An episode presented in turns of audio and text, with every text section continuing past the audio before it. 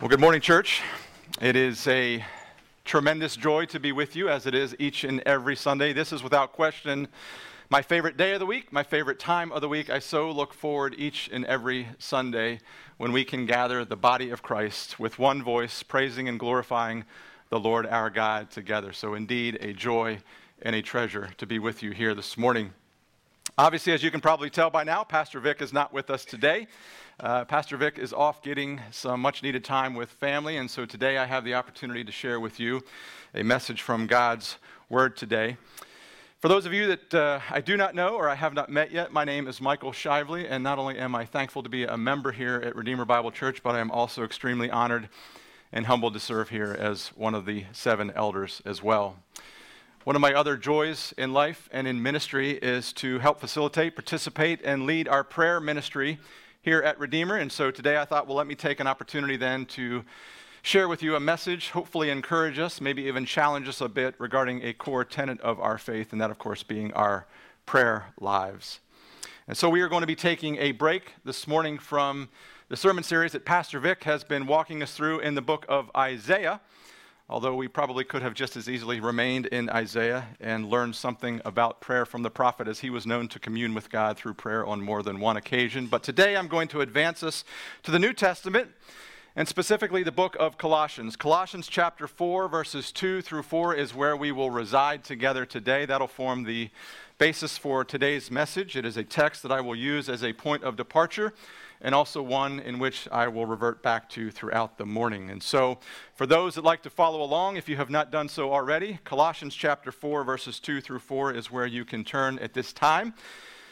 And as is customary in our church, and for those who are able, I would also invite you at this time, if you would please rise and stand with me as we together honor the reading of God's Word. So, for some context here, we find that this is an epistle that is written by the Apostle Paul, and it is written to those living in the market town of Colossus, or Colossae, as some may choose to pronounce it. Regardless of how you choose to pronounce it, these are the words that the Apostle Paul had to say to those living in that town, beginning with verse 2. He says, Devote yourselves to prayer, being watchful and thankful. And pray for us too that God may open a door for our message so that we may proclaim the mystery of Christ for which I am in chains. Pray that I may proclaim it clearly as I should. Well, may the Lord add a blessing to the reading of His word. Church, you may have a seat. What we see here in the concluding chapter of the book of Colossians, the Apostle Paul exhorting the Christians in that city of Colossae to devote themselves to prayer. And knowing how important prayer was to the foundation and the establishment of the early church, Paul could have just as easily shared these same encouraging words and sentiments with those living in places like Corinth, Philippi, Ephesus, or Thessalonica. And who's to say that he, he didn't? And some 2,000 years later, our contemporary hearts and minds would do well to be attuned to the relevance of Paul's words and this authoritative call which still applies to us today. Redeemer Bible Church, devote yourselves to prayer. Well, if we are to devote ourselves to prayer as the Apostle Paul instructs, it begs the question who, what, when, where, why, and how are we to go about doing just that? And so, over the course of the next several minutes, Using the scriptures as our guide, I will endeavor to provide some answers to those questions as we also seek to comply and to be faithful with Paul's charge and directive. So, starting out, let us first consider who. Who should pray? Well, since we know the book of Colossians was written to, as I said earlier, Christians, to believers in that city who had come under false teaching, it almost goes without saying that Paul is advising and exhorting faithful followers of Christ, believers. It is Christians that Paul is encouraging to devote themselves to prayer. The people of God should devote ourselves to prayer. And what does it mean to devote oneself to something? Well, one definition of the word devote that I looked up says that it is to give all, to give all or a large portion of one's time or resources to a person, activity, or cause. And if you are here this morning and call yourself a Christian as it pertains to Paul's encouraging words, this applies to us. This applies to you. Are we, are you, am I, are we giving a large part of our time to prayer? Elsewhere throughout the scriptures, we see that it is God's people that are called to pray. In 2 Chronicles chapter 7 verse 14 we see, we see the Lord after he had appeared to Solomon following the completion of the building of the temple the Lord said the following to Solomon. He said if my people if my people who are called by my name will humble themselves and pray and seek my face and turn from their wicked ways then will I hear from heaven and forgive their sin and heal their land well, I think it's worth pausing here for a moment just to note that there is nowhere in the scriptures that God places an age restriction or limitation on who should pray. And so, if I could speak to the young children, kids, teens here for just a moment this morning, God wants to build a relationship with you. He wants to hear from you. And one of the primary ways that He goes about doing that, in addition to the revealed word that He has given us, is through the gift and the blessing of prayer. And if I can turn to your parents now for just a minute, and as a parent myself, parents, we would do well to model a lifestyle of prayer for our children. Evangelical biblical scholar D.A. Carson, he writes notes, he says, quote, many facets of Christian discipleship, not the least prayer, are more effectively passed on by modeling than from teaching. And so, parents and grandparents, yes, it is important that we teach our children how to pray, it may be far more effective if we model and show the next generation how we are to pray. Well, what about those who are blatantly antagonistic towards God? Does God hear and respond to their prayers? The scriptures actually have a warning for those who choose to remain a friend of the world rather than becoming a friend of God. In John chapter 9 verse 31, God's word says, "Now we know that God does not God does not hear sinners. But if anyone is a worshiper of, worshiper of God he, and does his will, he hears him. How often do we hear or see in our society, maybe somewhat passing or flippantly, someone will say to you that knows you're going through something, Hey, I'll, uh, I'll say a prayer for you. And they have good intentions for sure. But the reality of John chapter 9, verse 31 reminds us that sinners that choose not to worship the one true God should, in fact, expect nothing in return for prayers offered or requested. Indeed, a sobering warning.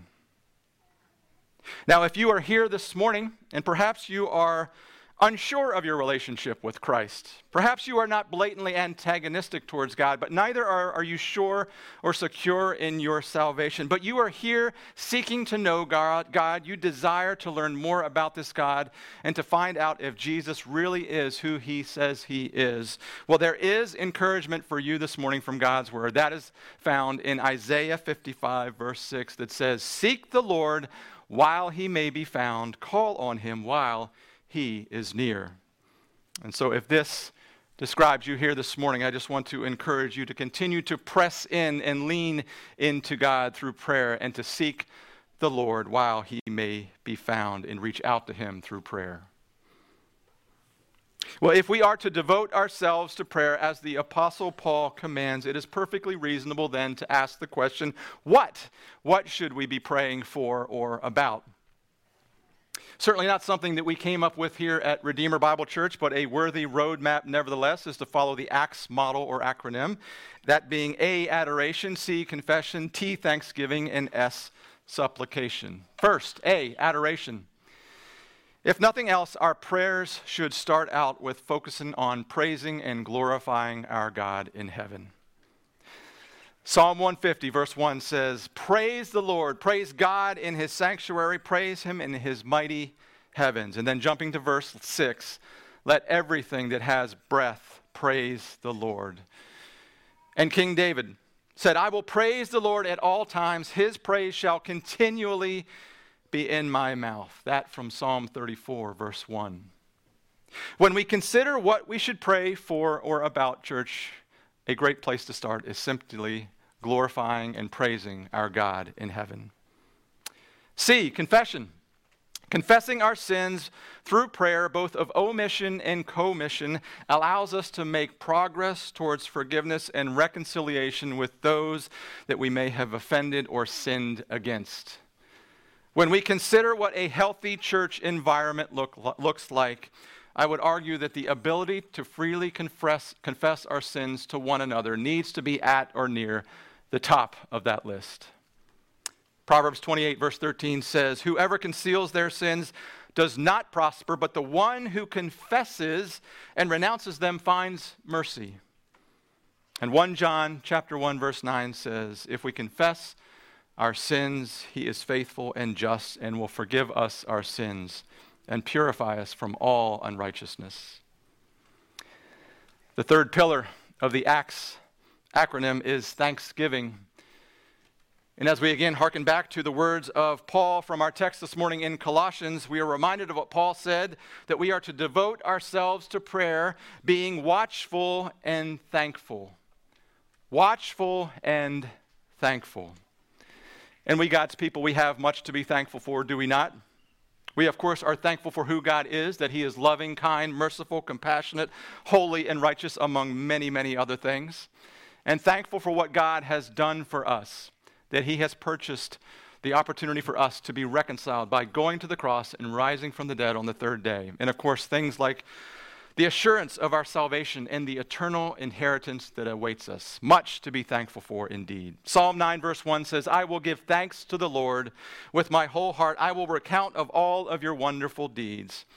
And 1 Chronicles 16, verse 34 says, Give thanks to the Lord, for he is good. Good, his love endures forever.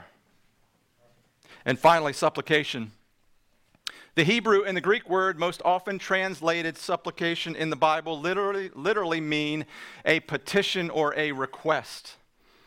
And I would submit to you that there is no clearer picture highlighting the importance of prayerful supplication than what we find in the Gospel of Luke, chapter 22, verses 31 to 32 where Jesus, in speaking to Peter, who was still called Simon at the time, had the following to say to him He said, Simon, Simon, Behold, Satan demanded to have you that he might sift you like wheat.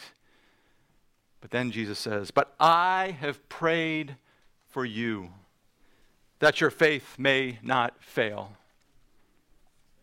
You ever wonder if your prayers matter? If they are heard or if they have an impact? Implicit in what Jesus tells Peter here is that had Jesus not prayed for him, there very likely would have been a much more disastrous outcome for Peter.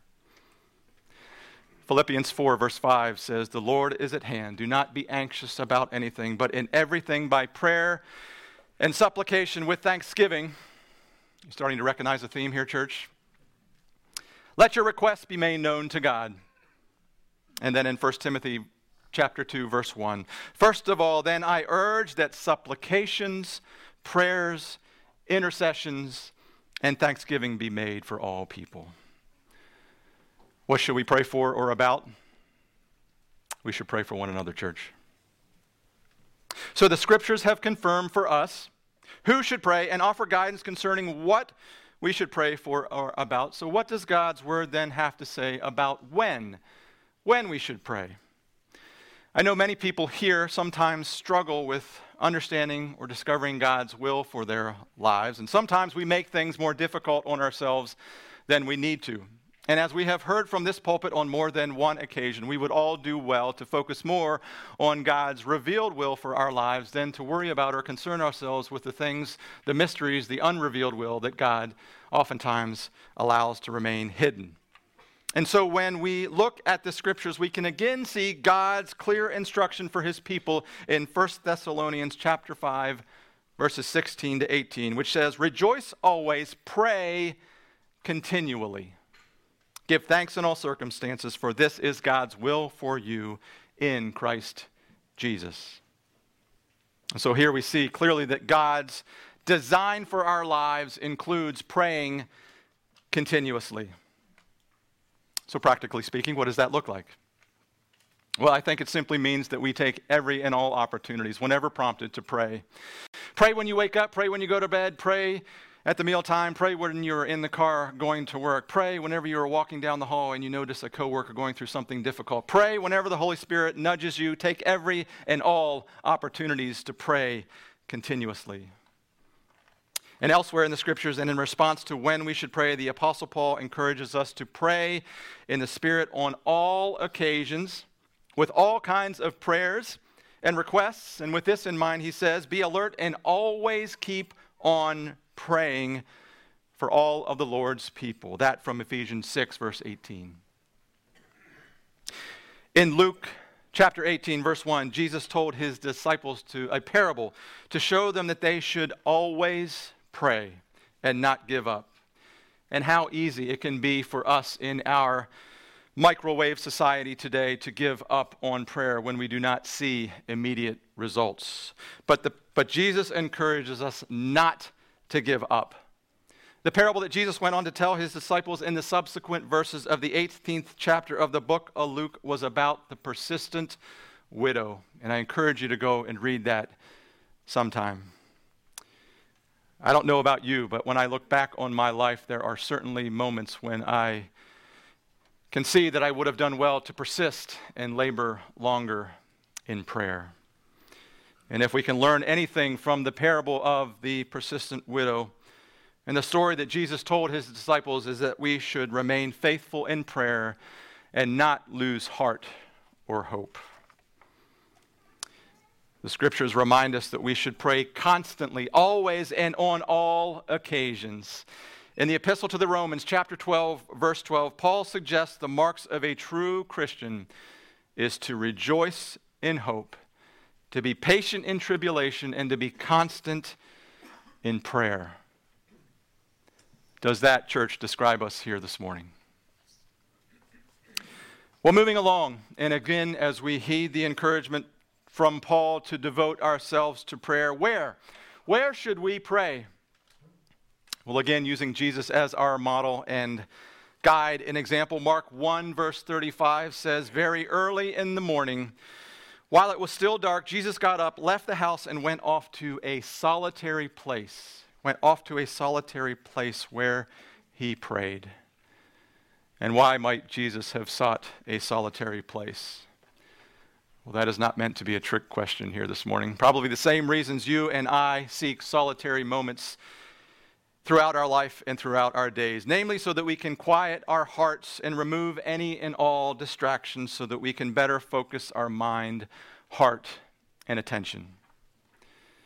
Matthew 6, verses 5 through 6 says, And when you pray, do not be like the hypocrites, for they love to pray standing in the synagogues and on the street corners to be seen by others. Truly, I tell you, they have received their reward in full.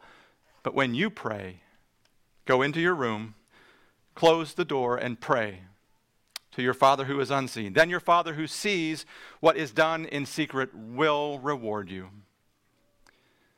Anybody else find it interesting here that Jesus says that there will be a reward for those who pray in accordance with his instruction?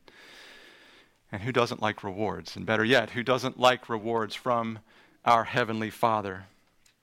When we engage God through prayer, I would offer to you that just some of those rewards that Jesus may be referring to here would include his blessing, his favor, peace, patience, joy, and intimacy with our Heavenly Father, among many other things.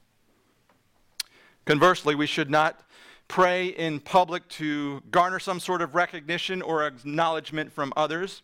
Is it okay to pray in public? Of course. Of course it is. Absolutely. But when we do show, we should do so with the proper intentions and not to seek the appro- approval or the applause of man. Prayer is not just something that we are to check off of our to do list, but rather an opportunity to pursue intimacy with our Heavenly Father that can oftentimes be found sweetest in quiet and solitary places who, what, when, where, and now why. Why should we pray? Of all of the questions and aspects of prayer that we've covered so far this morning, the why question could easily command a sermon series of its own. Why should we pray? Why should I pray? Why should you pray? Some may even ask if God is omniscient, if he is sovereign over all things, why should I bother praying? Do my prayers really matter? Does God need me to pray? Well, the answer to the latter is, of course, no.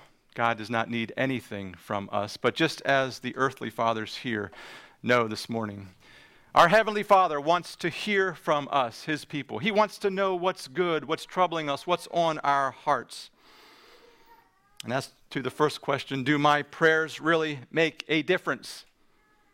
Well, when we view prayer as I believe it is correct to do, that is, as an act of obedience and faith, our prayers can make a difference. Faith in the scriptures is defined as being sure of what we hope for and certain of what we cannot see. And I would say to you that that pretty accurately sums up or defines prayer as well. When we come to God in prayer, we often come in expectation. Therein lies the being sure of what we hope for. We come in expectation that God would hear us and then have the confidence that He will respond to us, even if we cannot yet see how or when He will respond to our prayers. And therein lies the being certain of what we cannot see. When we consider why we should pray, I don't know about you, but whenever I'm told to do something, or perhaps I tell my children to do something, that can sometimes, sometimes have the opposite effect of what was intended. We have a saying in our home whenever we receive some resistance or some pushback from our chil- children, our kids. For example, do we have to do this or do we have to go there? Do we have to fill in the blank? Whenever my wife and I sometimes receive some questioning from our kids, our response, and our kids could tell you this, they could recite it right now if they were here because they know it all too well, is that we tell them we don't have to, we get to. And that is really how I believe God would want us to view our prayer lives with Him as well. We don't have to pray, but we get to and we should want to pray with our Heavenly Father, the creator of all the universe, the one who has created and has given life to each and every one of us here this morning. So, why should we pray? The list very well could be endless to this question, and in the interest of time, I will offer only a few suggestions and reasons. Number one, and arguably the most important, we should pray because God commands us to pray. The following list is not exhaustive, but among other things, God commands us to pray for your enemies. Matthew chapter 5, verses 43 to 44 says, You have heard that it was said, You shall love your neighbor and hate your enemy, but I say to you, love your enemies and pray for those who persecute you. Easier said than done, I think we would all agree. We are to pray for the sick. James 5 13 to 15 says, Is anyone among you suffering? Let him pray. Is anyone cheerful? Let him sing praise. Is anyone among you sick? Let him call for the elders of the church and let them pray over him, anointing him with oil in the name of the Lord. And the prayer of faith will save the one who is sick, and the Lord will raise him up. And if he has committed sins, he will be forgiven.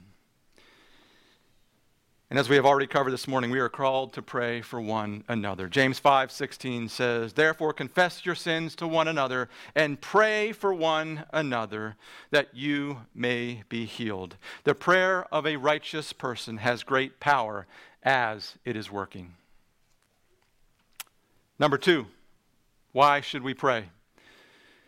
We should pray because prayer reminds us of our need for God and our total dependence on Him for all things.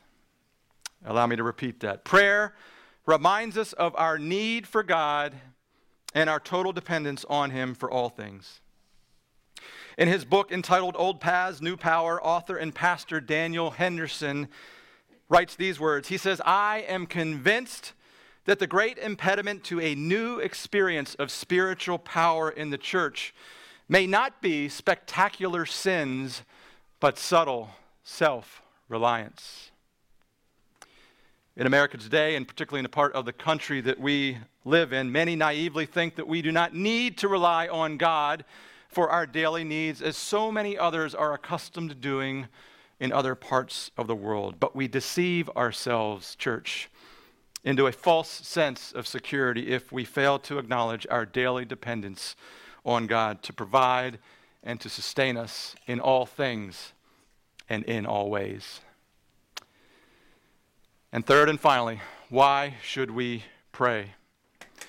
We should pray because it is through prayer that God is able to align our hearts with the things that He cares for most, namely seeking and saving the lost.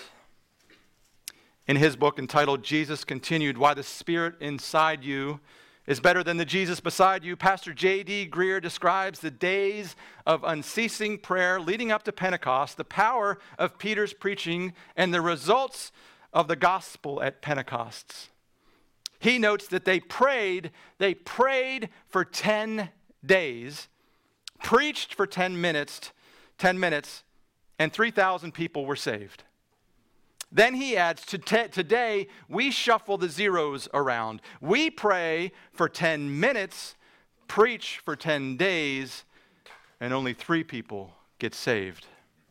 He says, What a difference the placement of those zeros can make. Now, some of you may suggest, well, that statement seems to be a bit hyperbolic, and even if it is to an extent, I would suggest to you that we not discount the point the author is trying to make. And as Paul reminds us from our text this morning in Colossians, he says that God may open a door for our message so that we may proclaim the mystery of Christ for which I am in chains. Pray that I may proclaim it clearly as I should, Paul said. Paul asked to be covered in prayer from the Colossians for the express purpose of preaching and proclaiming Christ to the lost. Why should we pray, church? We should pray because it is through prayer that God is able to align our hearts with the things that He cares for most, namely the seeking and the saving of the lost. And finally, this morning, if we are to devote ourselves to prayer, how? How should we pray? Although there is not one universally accepted right or wrong way to pray, for those who may still wrestle at times regarding how we are to pray, we can again take our cues from the scriptures and the words from our Savior found in Matthew 6, verses 9 to 13. And I'm going to guess that many of us know this all too well. Jesus said, This then is how you should pray in speaking to his disciples. Our Father in heaven, hallowed be your name, your kingdom come, your will be done on earth as it is in heaven. Give us today our daily bread and forgive us our debts just as we have forgiven our debtors, as we forgive our debts, debtors. And lead us not into temptation, but deliver us from the evil one. The Lord's Prayer, as it is commonly known, rightfully starts with adoration and reverence for God. And as we progress through this prayer that Jesus taught his disciples to pray, we are reminded of our desperate need for our Heavenly Father to provide, forgive, and to protect us. Our Father in heaven, hallowed be your name. Our prayers should acknowledge the awesome and holy and righteous God to whom we are praying while simultaneously exhibiting a robust reverence towards our Heavenly Father. Acknowledging God as our Father can remind us that He is our Creator and the source of all truth and life. Your kingdom come, your will be done on earth as it is in heaven. We should be praying, church, for the coming of the new Jerusalem and the return of our Savior. But until that day comes, our prayers should also be about accomplishing the will of God right here on earth and give us today our daily bread. Already touched on this one a little bit earlier, but as we daily look to God to meet our physical needs, we can also be confident that He will meet us regularly in prayer to supply our relational, emotional, and spiritual needs as well, because He is Jehovah Jireh, which translated means the Lord will provide. And lead us not into temptation. I'm sorry, and forgive us our debts as we also forgive our debtors. As we confess our sin, our God is faithful to forgive us from all of our transgressions. And just as God promises forgiveness to us, we are also called to forgive those who have sinned against us. And beyond simply just confessing our own sin and forgiving others, it is God's desire that we would be reconciled and restored both to Him and to one another as we acknowledge our sin, seek forgiveness, and recognize our brokenness and need for a Savior. And lead us not into temptation, but deliver us from the evil one. Since our God is our shield and protector, we ought to call out to him regularly to protect us from any and all attacks directed at us from the evil one who continues to roam the earth like a roaring lion looking to devour and to destroy God's people. This, this is how we are to pray according to our Lord Jesus. Well, we have briefly reviewed the who, the what, the when, the where, the why, and the hows of prayer this morning. But there is one, one final question that I would ask you to consider and to ponder today and maybe throughout the week. One final question that neither I nor the scriptures can answer for you, but per- only you, perhaps with an assist from the Holy Spirit, can answer this next and final question. And I certainly do hope that you would take this to God in prayer and just ask God over the next several days to reveal to you whatever he may choose to reveal to you as it pertains to this next and final question. And that question is simply this What, if anything, may be keeping you from having a more focused, fruitful, and fervent prayer life? What, if anything, may be preventing you from having a more focused, fruitful, and fervent prayer life? My purpose in asking you to consider this question is not to make anyone here feel poorly or less than about whatever current state your prayer life may be in. Actually, quite the opposite. It is my hope that as you ask God to reveal to you whatever He may choose to reveal to you as it pertains to this question, that He might set us free from the bondage of this world, the things of this world, so that we can better focus our hearts, our time, and attention, and to better prioritize prayer in our lives. I do not know what He is going to reveal to you.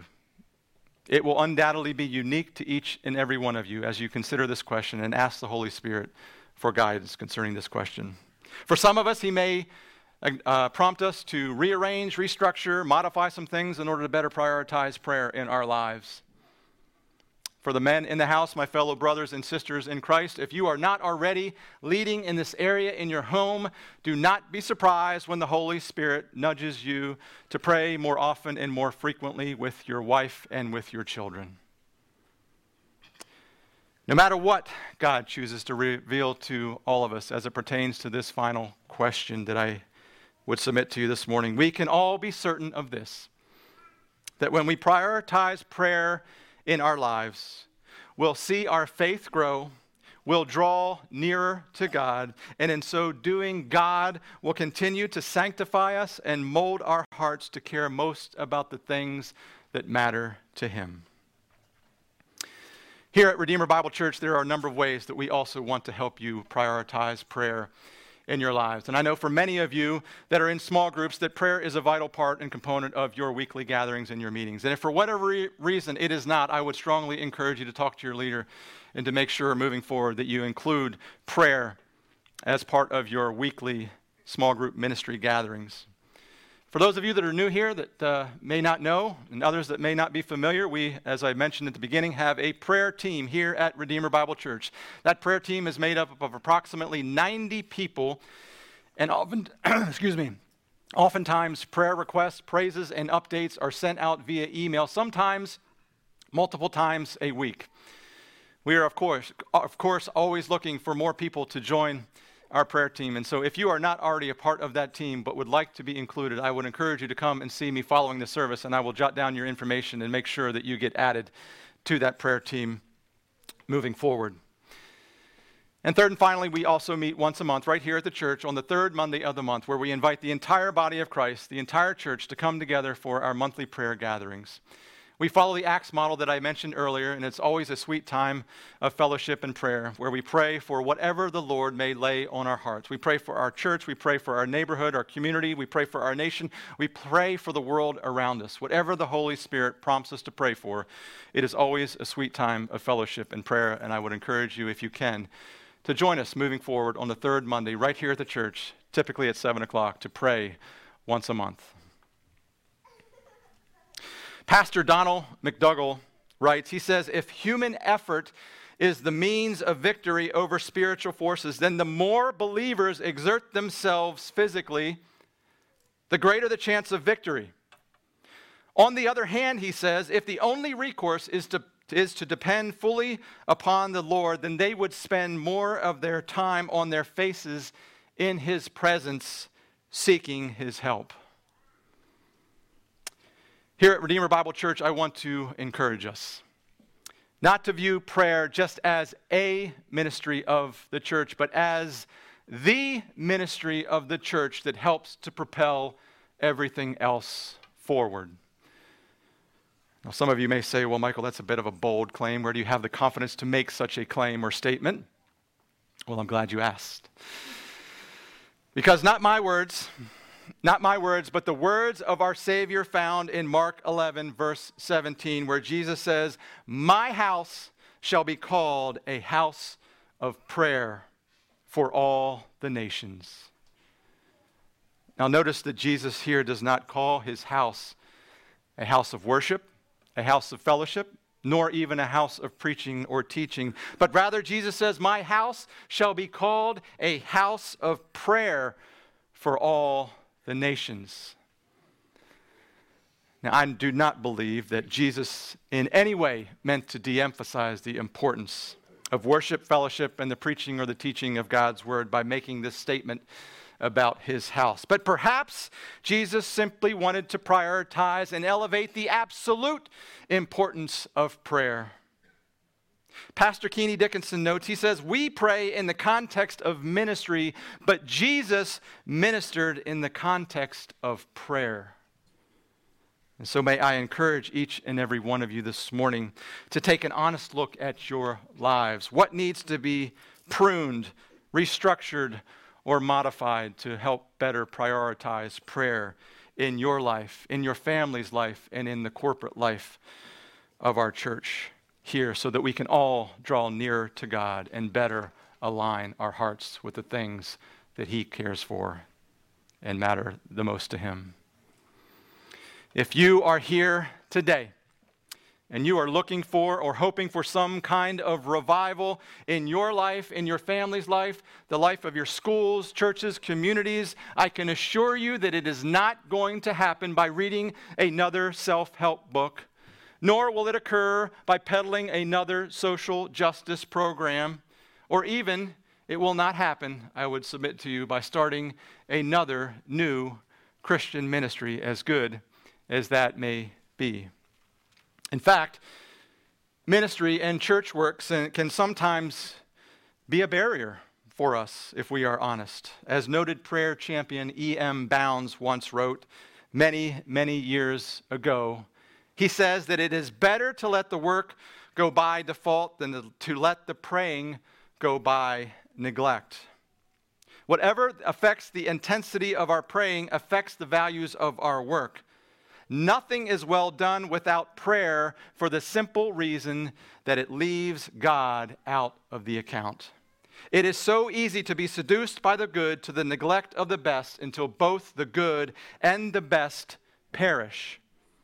How easy to neglect prayer or abbreviate our praying simply by the pleas that we have church work on our hands to do. He says Satan has effectively disarmed us when he can keep us too busy doing things to stop and to pray. No, church, I would submit to you this morning our only hope at revival will start when God's people who are called by his name begin to humble ourselves, and pray. Satan will try to destroy, discourage, de emphasize, and undermine the importance of prayer and attempt to sabotage any unity we would share within the body of Christ, but we must persist and stand firm in our resolve to be a praying people. And so may we here at Redeemer Bible Church pray with expectation for God to work in ways that we've never yet seen or experienced before in our day and in our time as we too devote ourselves to prayer, just as the Apostle Paul encouraged the Colossians to do many, many generations ago. Would you pray with me?